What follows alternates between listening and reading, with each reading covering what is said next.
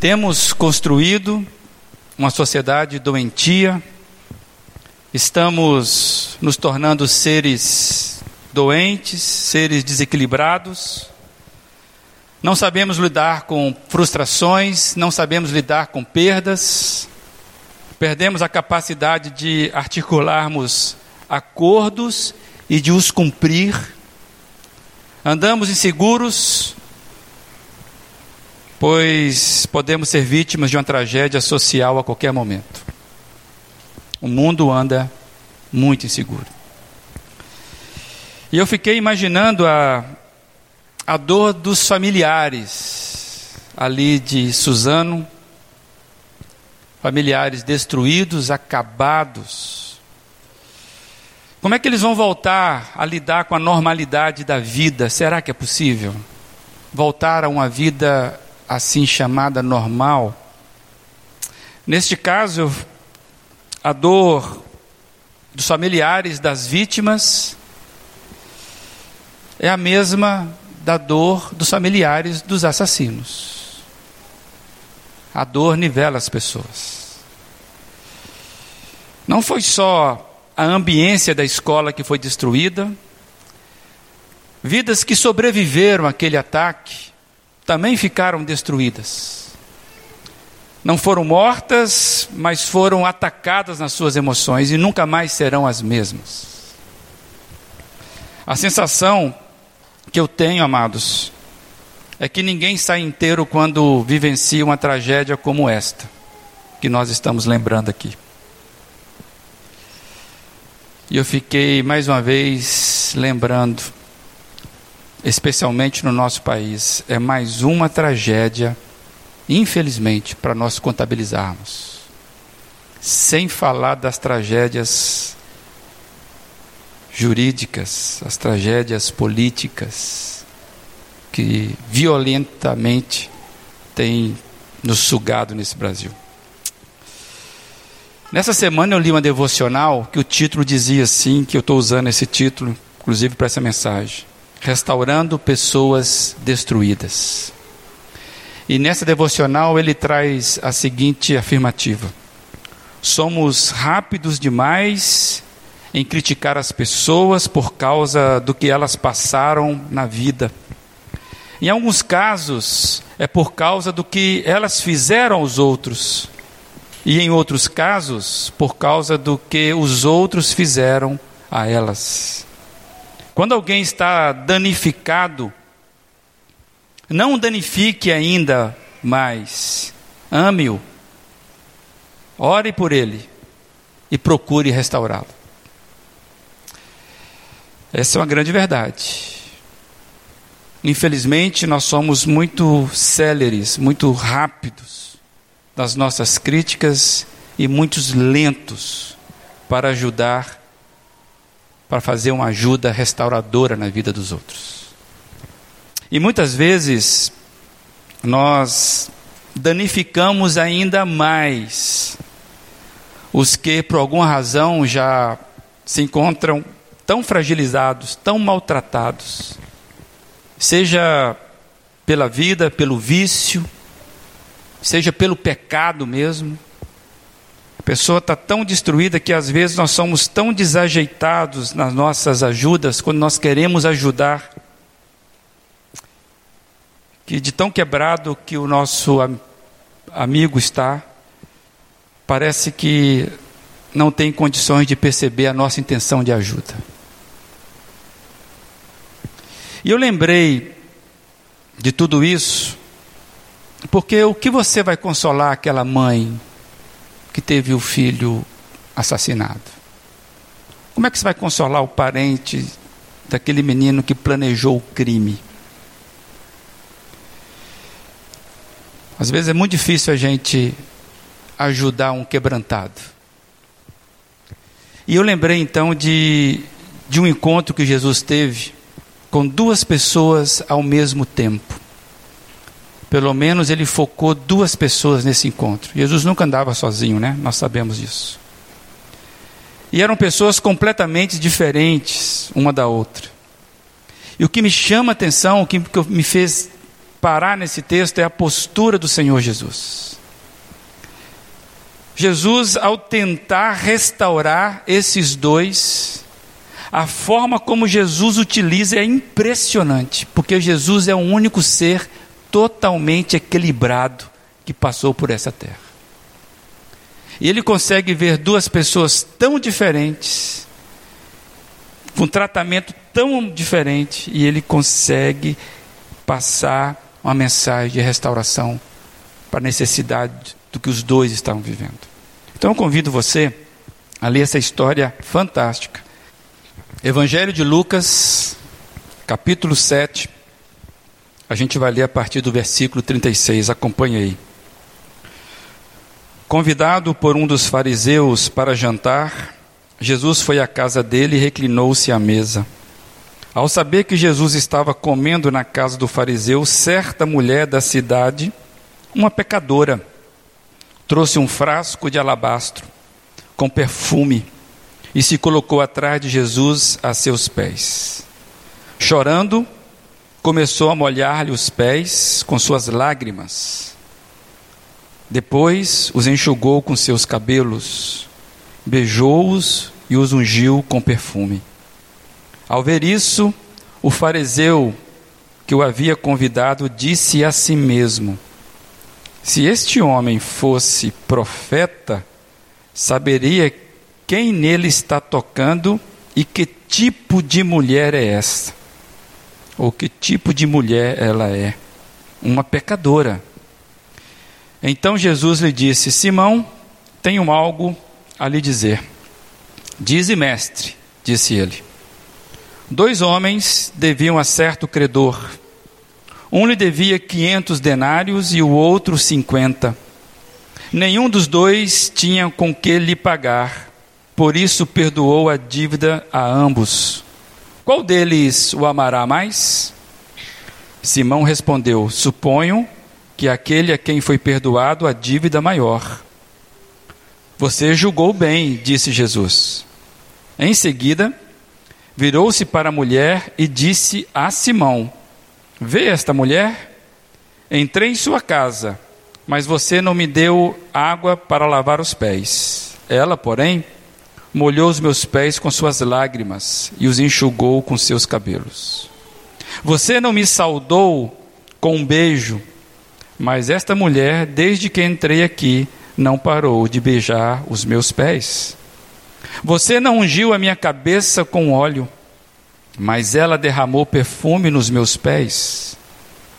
Portanto, eu lhe digo: os muitos pecados dela foram perdoados, pois ela amou muito. Mas aquele a quem pouco foi perdoado, pouco ama. Então Jesus disse a ela: Seus pecados estão perdoados. Os outros convidados começaram a perguntar: Quem é este que até perdoa pecados? Jesus disse à mulher: Sua fé a salvou, vá em paz. Vamos orar? Amado Deus, diante desta palavra tão espetacular, nós estamos submetidos a esse amor grandioso de Jesus. Fala conosco, apesar da minha limitação aqui, abençoe, ó Deus, a tua palavra nos nossos corações, em nome de Jesus Cristo. Amém. Este é um daqueles relatos acerca de Jesus que mostra o quanto ele nos surpreende. Jesus sempre foi surpreendente na maneira como ele lidava com as pessoas. Já falamos aqui, isso aqui inclusive no domingo passado. Você que caminha com Jesus deve esperar boas surpresas de Deus. E o que podemos aprender com essa história? Jesus, a convite de um religioso, ele vai à casa desse religioso, que era fariseu, para jantar com ele. Jesus então se assenta à mesa. Por alguma razão, este fato ficou público ao ponto de uma mulher, diz o texto, uma certa mulher, acaba conseguindo ir até a casa para estar aos pés de Jesus. E com gestos intensos que demonstravam gratidão, humildade e reconhecimento. Isso vai chamar a atenção de todos, porque pelo relato nós sabemos que haviam outros convidados. O texto diz que ela, chorando, começou a molhar-lhe os pés com suas lágrimas. Depois os enxugou com seus cabelos, beijou-os e os ungiu com perfume. Verso 38. Como não chamar a atenção alguém que tem tal comportamento? E eu queria que você imaginasse a cena. Você consegue imaginar o que está acontecendo? Que cena é esta? Quem teria motivação para tais atitudes? Que tipo de pessoa faria tal gesto com tanta intensidade? Pois bem, o texto é claro em mostrar que este comportamento desta mulher, que a figura está aí para ajudar a sua imaginação, foi interpretado pelas demais pessoas. E também por Jesus. O verso 39 vai nos dizer que o religioso emitiu pensamentos extremamente críticos a respeito da mulher por causa da sua condição social. E ele vai emitir pensamento crítico a respeito de Jesus por causa da mulher. Na cabeça daquele religioso, ele critica a mulher pela sua condição e ele critica Jesus por causa do que ele, como ele tratou aquela mulher. Nos pensamentos críticos dele, aquela mulher é identificada como pecadora.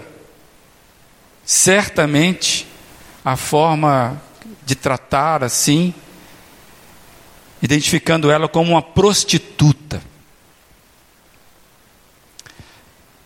E ele pensa: se este homem fosse profeta, saberia disso. Jesus não passa no teste da sua crítica.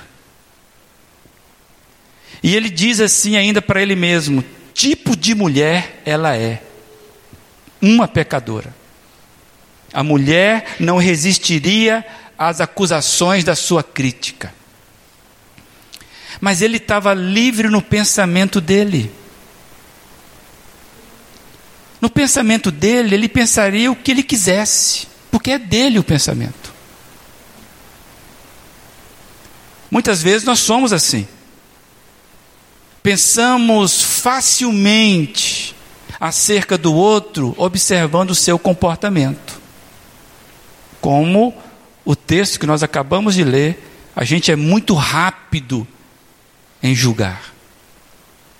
Então, antes que você condene esse religioso, coloque-se na real condição da sua vida e da minha. Nós somos muito livres naquilo que nós pensamos. E esse moço era um religioso. O texto é claro de apresentar o nome dele e que ele era fariseu. Simão, um fariseu dedicado e religioso. E eu, olhando algumas coisas, eu pensei comigo.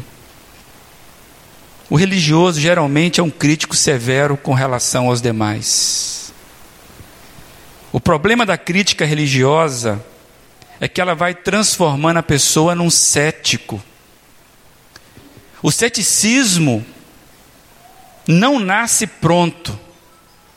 Ele é filho da crítica excessiva, onde o ponto de partida sou eu mesmo. Minhas emoções, minhas vontades, as minhas verdades. Aí acaba se tornando em um crente descrente. Este é o perigo. E esse moço aqui, esse fariseu, é a prova cabal disso. Está muito claro isso para a gente. É aquele tipo de pensamento que a gente começa a imaginar que Deus poderia ter agido diferente. Surge uma pequena desconfiança. Quantos de nós não, não nos pegamos achando que Jesus poderia agir de forma diferente nas situações hoje do qual ou das quais nós de repente estamos passando? É como se eu pensasse assim: puxa vida, por que, que Jesus está agindo assim e não assado? É como se Deus não soubesse lidar com as coisas direito. Será que Deus não está vendo o que eu estou vendo? Será que Ele não consegue enxergar o que eu estou vendo? Por que não faz alguma coisa? Olha o que está se passando, olha o que eu estou passando. Será que Deus não podia impedir as tragédias da vida? São perguntas que surgem. Precisamos estar atentos, amados, e essa frase vai ser projetada para você ficar bem firme com ela. Precisamos estar atentos acerca dos, de como andam os nossos pensamentos, pois são os nossos pensamentos que movimentam a nossa vida. Você pode estar muito errado acerca do que você pensa de você mesmo, mas você não tenha dúvida.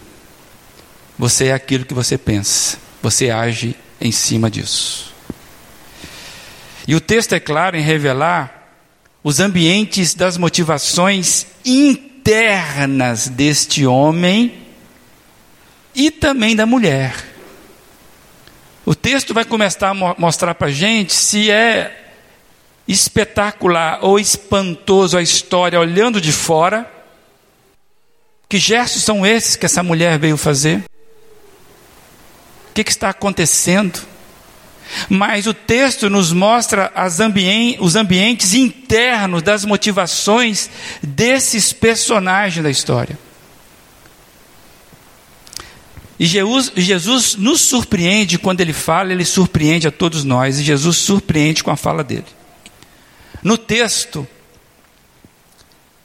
quando você lê o texto ali, de como tá, isso está grafado, não no português, mas no grego, é como se Jesus estivesse lendo os pensamentos ou ouvindo a fala dos pensamentos daquele moço, e ele então instantaneamente respondesse a esse moço.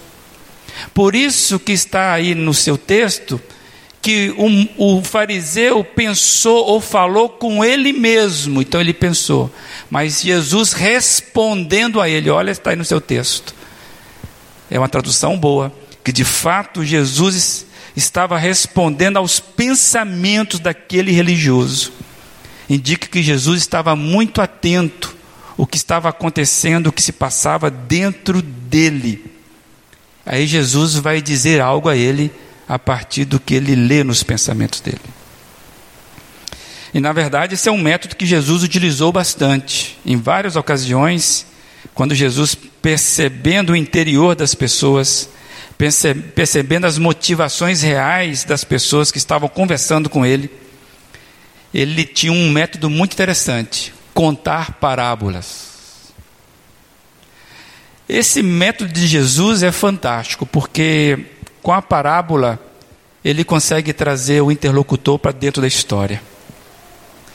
E eu já disse aqui, geralmente quando você lê uma parábola de Jesus, não tem jeito. Você precisa se identificar com os personagens. E é o que Jesus faz. Jesus consegue ver a motivação real daquele moço, crítico, com relação à mulher, com relação a ele mesmo. E Jesus surpreende contando uma parábola que vai revelar onde está a questão. Onde é que está de fato a questão a ser resolvida? E ele diz lá na parábola dele: dois homens deviam a um mesmo credor e não tinham condições nenhuma de pagar, nenhum dos dois. Só que um devia 10% do que o outro devia. E o credor resolve perdoar a dívida dos dois, libertando os dois do aprisionamento das dívidas. Se nós já sabemos que um denário representa um dia de um trabalhador normal, rural, comum, 500 denários, se a pessoa precisava sobreviver, ele ia gastar um bom tempo. Mas nós sabemos que Jesus não está simplesmente fazendo a matemática. Jesus está mostrando que os dois eram discrepantes no tamanho da dívida, mas a informação que nós não podemos perder é: nenhum dos dois tinha como pagar. Essa é a informação. Só que um devia, parece, uma quantidade mais simples, outro mais complexo. E o credor libera, o credor liberta esses dois do aprisionamento da dívida. E a resposta, a pergunta que Jesus direciona ao, ao religioso é: qual deles você acha que o amará mais pelo perdão da dívida? E ele responde com a lógica direta: suponho que aquele é quem foi perdoado a dívida maior. Está certo. E Jesus disse para ele: Você respondeu muito bem. Aquele que teve a dívida maior perdoada vai amar mais aquele que o perdoou.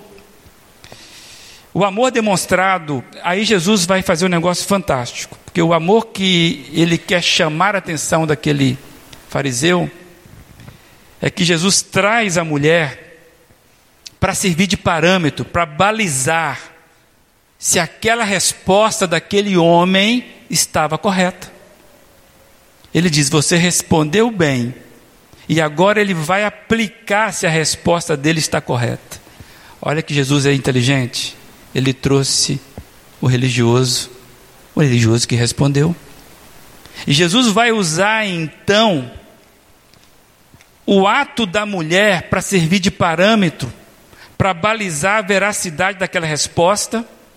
E o amor demonstrado por aquela mulher, Jesus, vai ser um contraste pela falta de amor que Simão, aquele religioso fariseu, tinha demonstrado para ele até aquele momento.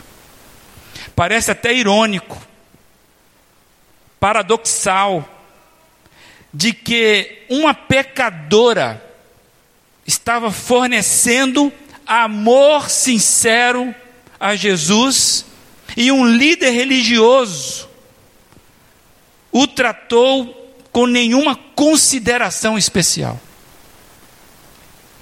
É aqui que Jesus começa a demolir, destruir o tripé daquele religioso. E Jesus vai falar três coisas que essa mulher fez, e eu espero que domingo que vem ou nos próximos domingos a gente consiga avançar nessa história. Hoje é, é a abertura. Mas basicamente, quando Jesus relaciona o comportamento daquela mulher, é porque aquele homem não tinha demonstrado nenhuma honra especial para Jesus. A etiqueta daquela época mostrava comportamentos, ou indicava comportamentos, ou tinha uma etiqueta para os convidados especiais. E esse moço não faz isso. Por exemplo, recebê-lo com honra com um beijo, água para lavar os pés, um óleo para limpar a, a cabeça, ungir a cabeça. Esse moço não faz nada disso com Jesus. E Jesus destaca essas três esses três atos. E esse moço começou a ser envergonhado ali. O que percebemos é que Jesus surpreende Simão, fazendo a mulher o foco da parábola. E ele vai contrastar tudo isso com ele próprio, Simão. E mais, Jesus faz dela a heroína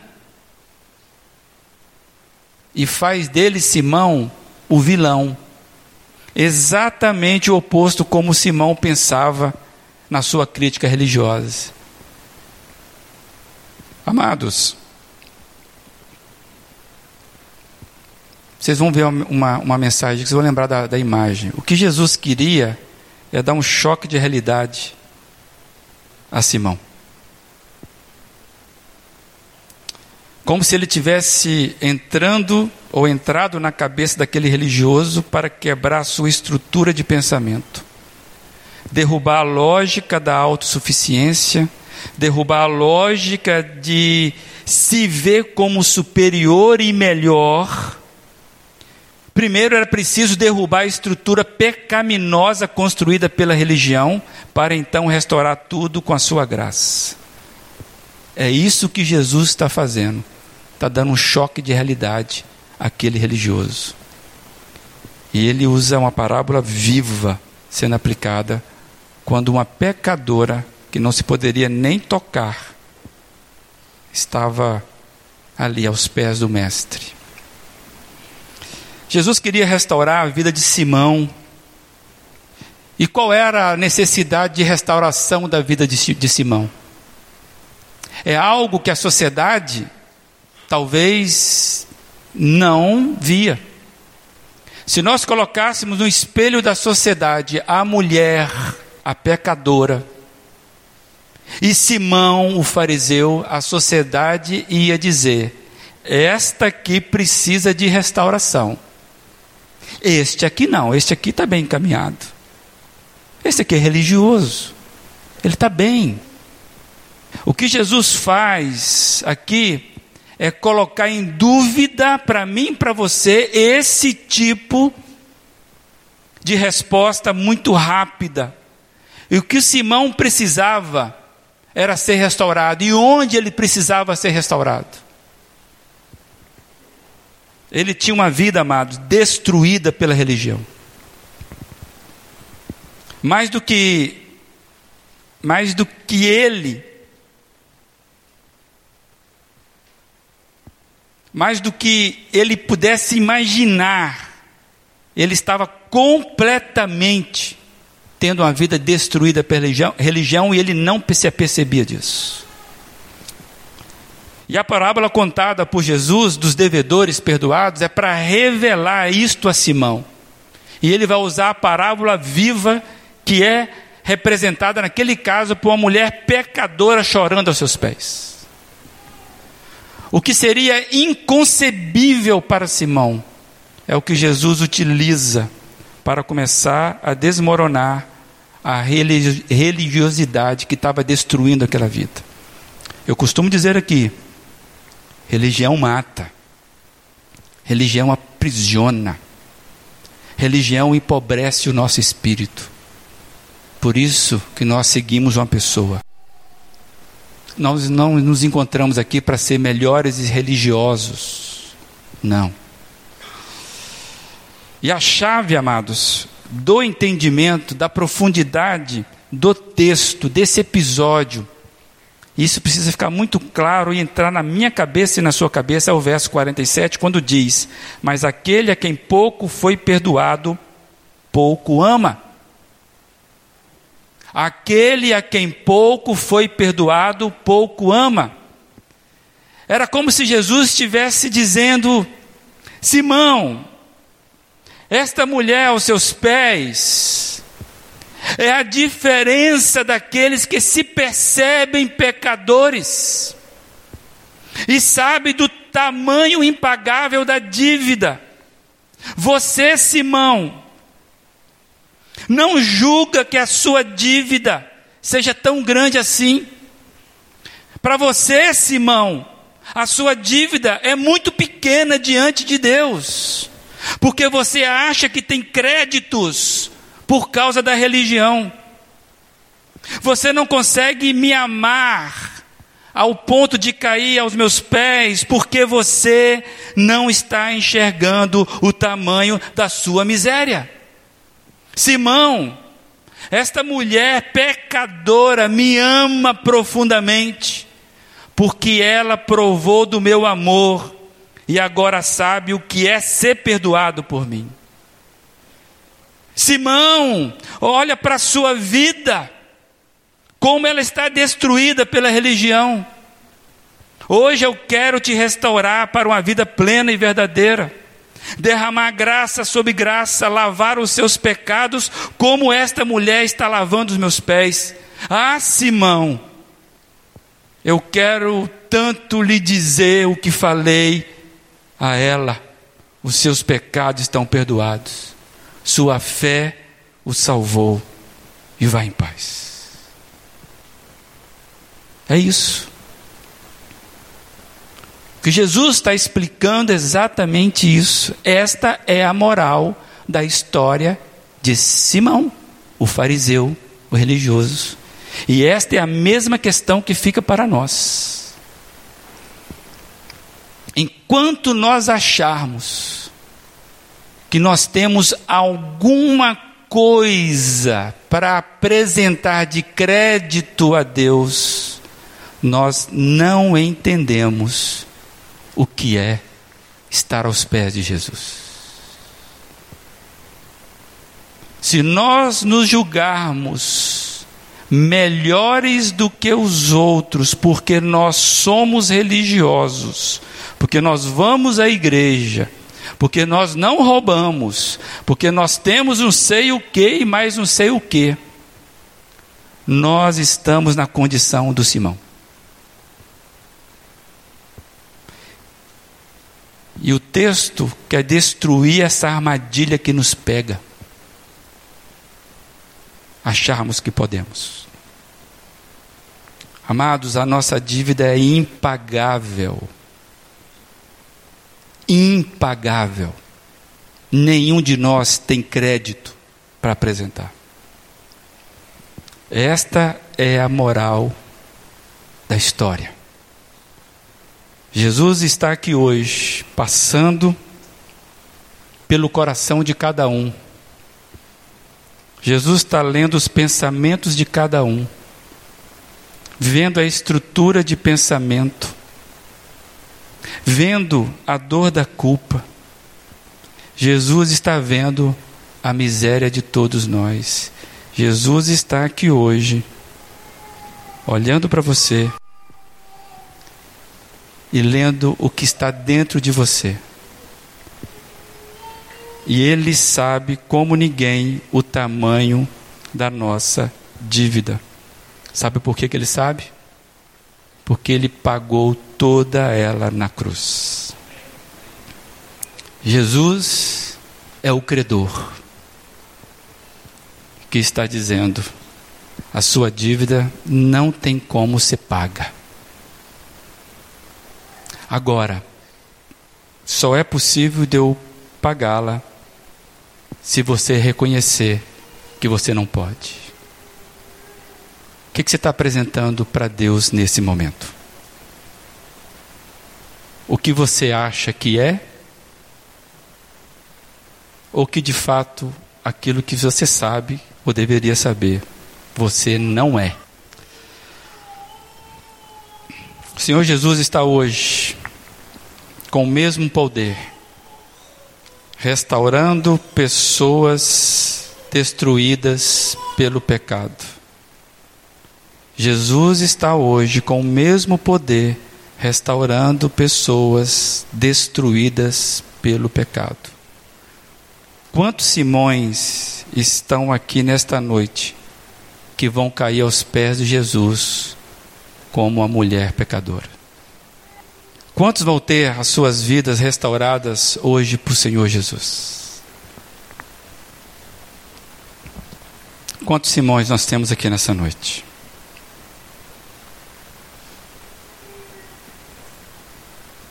Quantos vão hoje cair aos pés do Senhor Jesus? Chorar a miséria. É com você ou não? Que o Senhor Jesus possa encontrar nessa noite pessoas do calibre desta mulher. Que Simões hoje, para ser restaurados, possam ser destruídos na sua religiosidade. Para a glória de Deus Pai. Queria que você curvasse a sua fronte e pensasse: o que tudo isso que você ouviu tem a ver com você? Qual foi a última vez que você chorou a sua miséria, como essa mulher, esteve aos pés de Jesus. Amados, a fé salvadora não é a fé que nós apresentamos crédito para Deus. A fé salvadora é essa que nós caímos como miseráveis aos pés dele. O grande perigo da igreja é achar que tem a fé salvadora e às vezes não tem. Pessoas que estão dentro da igreja, se escondendo dentro de uma religião, achando que pode porque são alguma coisa. Não somos absolutamente nada, é graça sobre graça. Cuidado se você ainda não rendeu-se aos pés do Senhor Jesus, chorando a sua miséria. Você precisa fazer isso urgentemente. Simões hoje precisam abandonar a religião e cair aos pés do Senhor Jesus, porque a religião não leva ninguém aos pés do Senhor Jesus. Queria desafiar você a reconsiderar a fé que você tem, se de fato você é isso tudo que você acha que é. Não existe, amados, meio perdidos na igreja. Ou somos salvos, ou somos perdidos. Jesus lê completamente o pensamento e ele está dizendo isso. Existe apenas dois tipos de pessoas: aqueles que acham que podem levar a vida, e aqueles que sabem que não podem levar a vida e por isso caem aos pés do Senhor Jesus. Decida-se hoje a ser aquele que se encontra aos pés do Senhor Jesus. Chore a sua miséria, meu amado. Minha amada, chora a sua miséria. Porque somente assim você vai poder ser ouvir a palavra do Senhor Jesus. Seus pecados estão perdoados. Vá, pare de lutar. Vá em paz. Com os olhos fechados, eu queria que você se localizasse aí. Diante da palavra do Senhor Jesus e dessa parábola, não tem como eu não me identificar com os personagens. Quem é você?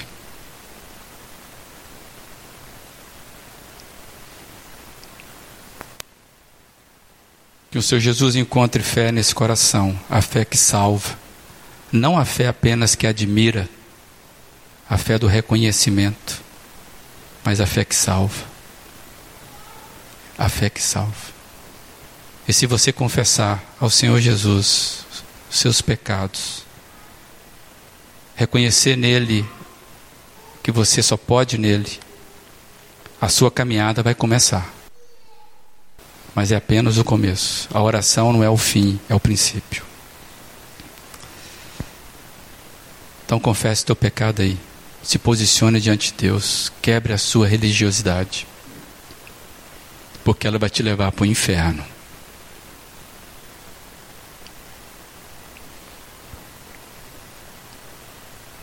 É graça sobre graça do Senhor Jesus. Ó Deus amado, que hoje possam muitos Simões cair aos teus pés, abandonando a, o engano da religião. Que o Senhor hoje possa, pela tua graça, estar restaurando pessoas destruídas. Destruída por esse pensamento que eu posso, que eu não sou tão pior do que o outro. Ó oh, Deus, nos liberte desse aprisionamento mental. Ó Espírito Santo do Senhor, venha com teu bálsamo salvar vidas aqui nessa noite. Salva a gente da gente mesmo, Pai, dos nossos pensamentos enganosos. Liberta, Deus, a gente dessa, dessa dívida impagável. E nos leva, Deus, até a tua cruz, para que dali nós possamos sair salvos como já oramos nessa noite, que hoje a tua cruz gentilmente nos atraia, para morrermos a nossa vida e vivermos a vida de Cristo. Eu queria que você não fosse embora daqui hoje sem pensar seriamente para onde a sua vida está te levando. Se você se você está tendo a vida abundante de Cristo ou se você está vivendo uma vida medíocre. Você é um pouquinho mais profundo com a sua alma. Se por acaso Jesus Cristo viesse hoje buscar a tua vida, se o anjo da morte batesse, quem é que se apresentaria a Jesus Cristo? Não vamos brincar, gente. Não vamos brincar. Se a sua fé não te conduz à vida eterna, se você não tem a garantia no seu coração do Espírito Santo falando que você é filho de Deus, salvo em Jesus Cristo, repense a sua vida e comece isso caindo de joelhos. Não tem meia decisão em Cristo. Ou caímos aos pés do Senhor Jesus como pecadores, ou vamos ficar achando que estamos de pé, nos enganando. Se é com você, em nome de Jesus, pare de sentir vontade, tome a decisão que salva a sua vida. É a decisão mais importante da sua vida. Tome a decisão que salva a sua vida. Se não for assim, você está perdido. Você pode ter feito tudo você pode ser a pessoa mais fantástica deste mundo. Se você não decidir por Jesus, você está miseravelmente perdido. Com religião e tudo, amado. Então tome a decisão que vai transformar, que vai reconstruir uma vida destruída. Que comece hoje em nome de Jesus. Amém.